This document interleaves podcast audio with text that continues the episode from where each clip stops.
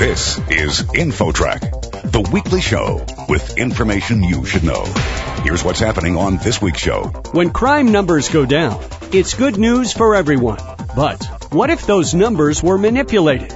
We'll talk to a former police captain. They get a lot of pressure from headquarters, so they're constantly being compared to last year's numbers. And the pressure on them is to make sure the numbers go down. Then, 75% of 3 to 5 year olds are in childcare. And an expert says these kids aren't getting enough exercise. Daily physical activity is essential for preschool age children. For developing gross motor skills, for fine motor skills, socio-emotional development, developing peer relationships, all of these are actually best learned on the playground. Those two stories and much more are heading your way on this week's edition of InfoTrack. Stick around. Our show begins right after this. InfoTrack, the weekly show with information you should know. Here's your host, Chris Whitting. Someone once said, facts are stubborn things, but statistics are more pliable. Our next guest has taken a hard look at a set of official police crime statistics, which were used to shape policy and make many key decisions. Were these numbers manipulated or misused? And what does this mean for all the other statistics used by organizations to shape their policies? Let's welcome John Eterno to InfoTrack. How are you, sir? I'm doing well, thank you. You're a retired police captain with the New York City Police Department, and now you're associate dean and professor at Molloy College, and you're co-author of The Crime Numbers Game, Management by Manipulation, along with Eli Silverman, who was a co-author. What motivated you to write this book? Did you witness real manipulation of crime figures when you were with the police department? I certainly heard about it from many people that I worked with. I did not witness it myself, but the thing that got us to do the research initially was the PBA and the SBA, the Patrolmen's Benevolent Association and the Sergeants Benevolent Association, which is the union for New York City officers, came out with a press conference in which they said that this manipulation was taking place that combined with other anecdotal information that I heard from the police department got us interested in doing some sort of scientific analysis. There has been, and there currently is, no other scientific analysis other than what we've done that has actually gone in and talked to the officers, as opposed to some people just looking at trends and things. Well, if you look at statistics such as the number of assaults or robberies, how can those numbers be manipulated or misused versus anecdotal evidence?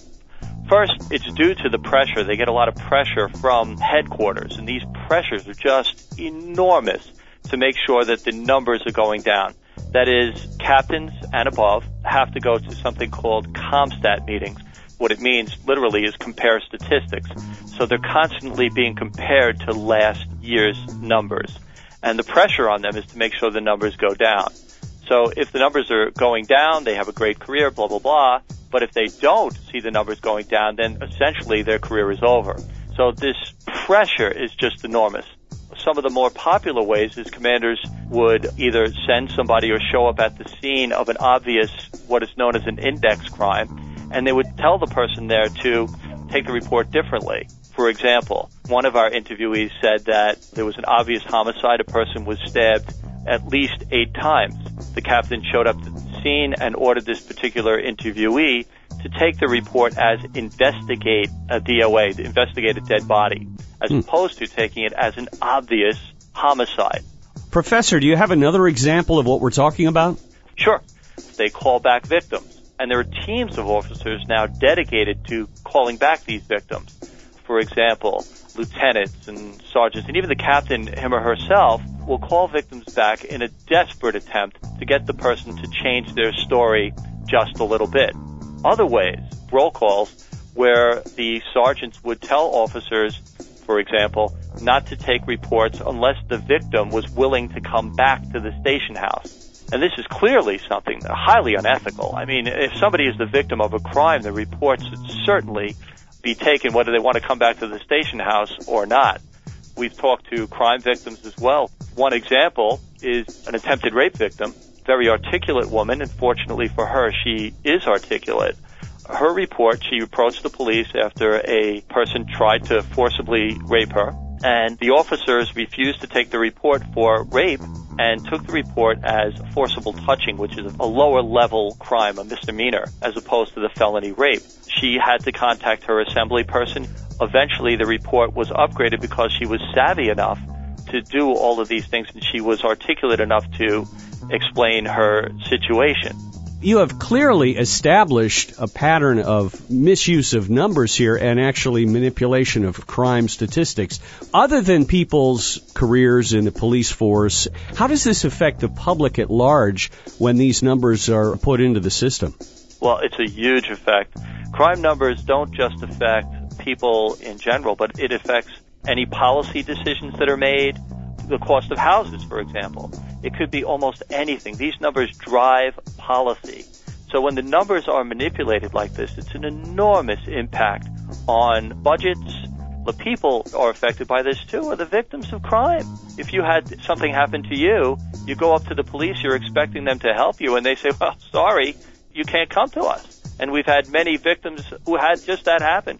One victim of identity theft, for example, went into a precinct and he was told, I'm sorry, we don't do that here unless you fill out these forms. We want several credit reports before you come in. We want a letter on official stationery from your credit card company that has to be notarized. Hmm. They put all these hoops in front of you before you can even report it. So this isn't just government bureaucracy. You feel that it's conscious to inhibit the reporting of serious crimes.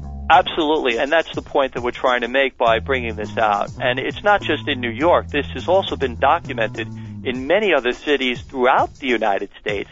Philadelphia, New Orleans, Baltimore, Atlanta, Dallas, just to name a few, have currently admitted that this type of thing has happened in the past and they're trying to repair it. And again, it's all due to this performance management system where it's management by the numbers. What would be a solution to this problem? To eliminate that system of management by numbers, or is there another way to get more honest reporting of this? It boils down to really two things. Police agencies need to be far more transparent let others view the books, let others come in and view their CompStat meetings, and also community partnerships. That is, the police departments need to work very closely with communities as opposed to just dictating what's going on. One of the things under this rubric of what can be done that we talk about in the book is integrity testing. This is something that the NYPD has not done and is clearly an issue because they do it for many other types of problems that they've had. All they have to do is have somebody in internal affairs, for example, dress up as a victim, give a story, and then follow the complaint report through to see how mm-hmm. the police officers did it. Sure. They're not doing this, and there really is no reason for not doing it since they do it for many other types of situations. We're talking with John Eterno, retired police captain with the New York City Police Department and now associate dean and professor at Molloy College and co-author of The Crime Numbers Game, Management by Manipulation. Professor, if I'm someone listening, I have no connection with law enforcement or government, but I want to maybe do something to help this situation. Is there anything the average person can do? Well, one of the things that people are doing is they're trying to get together in some grassroots movements, letting their congressperson know or their local officials, local political officials, let them know about the problem it certainly is an issue that you want to make sure that if something does happen to you, you want to know that the police are going to be there. And by and large, most police officers want to do the job right. They really want to get out there and help. They're very professional people, and they do a great job in general. So what this is all about is really trying to change this performance management system to something that's far more community friendly so that they know and they can count on police officers to show up when there's a problem and to take those reports when it does happen.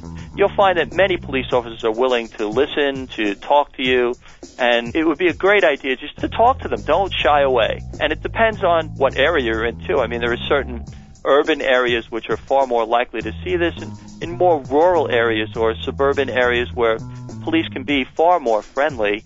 Well, the book is The Crime Numbers Game Management by Manipulation co-author John Eterno, who's retired police captain with the New York City Police Department and now associate dean and professor at Molloy College.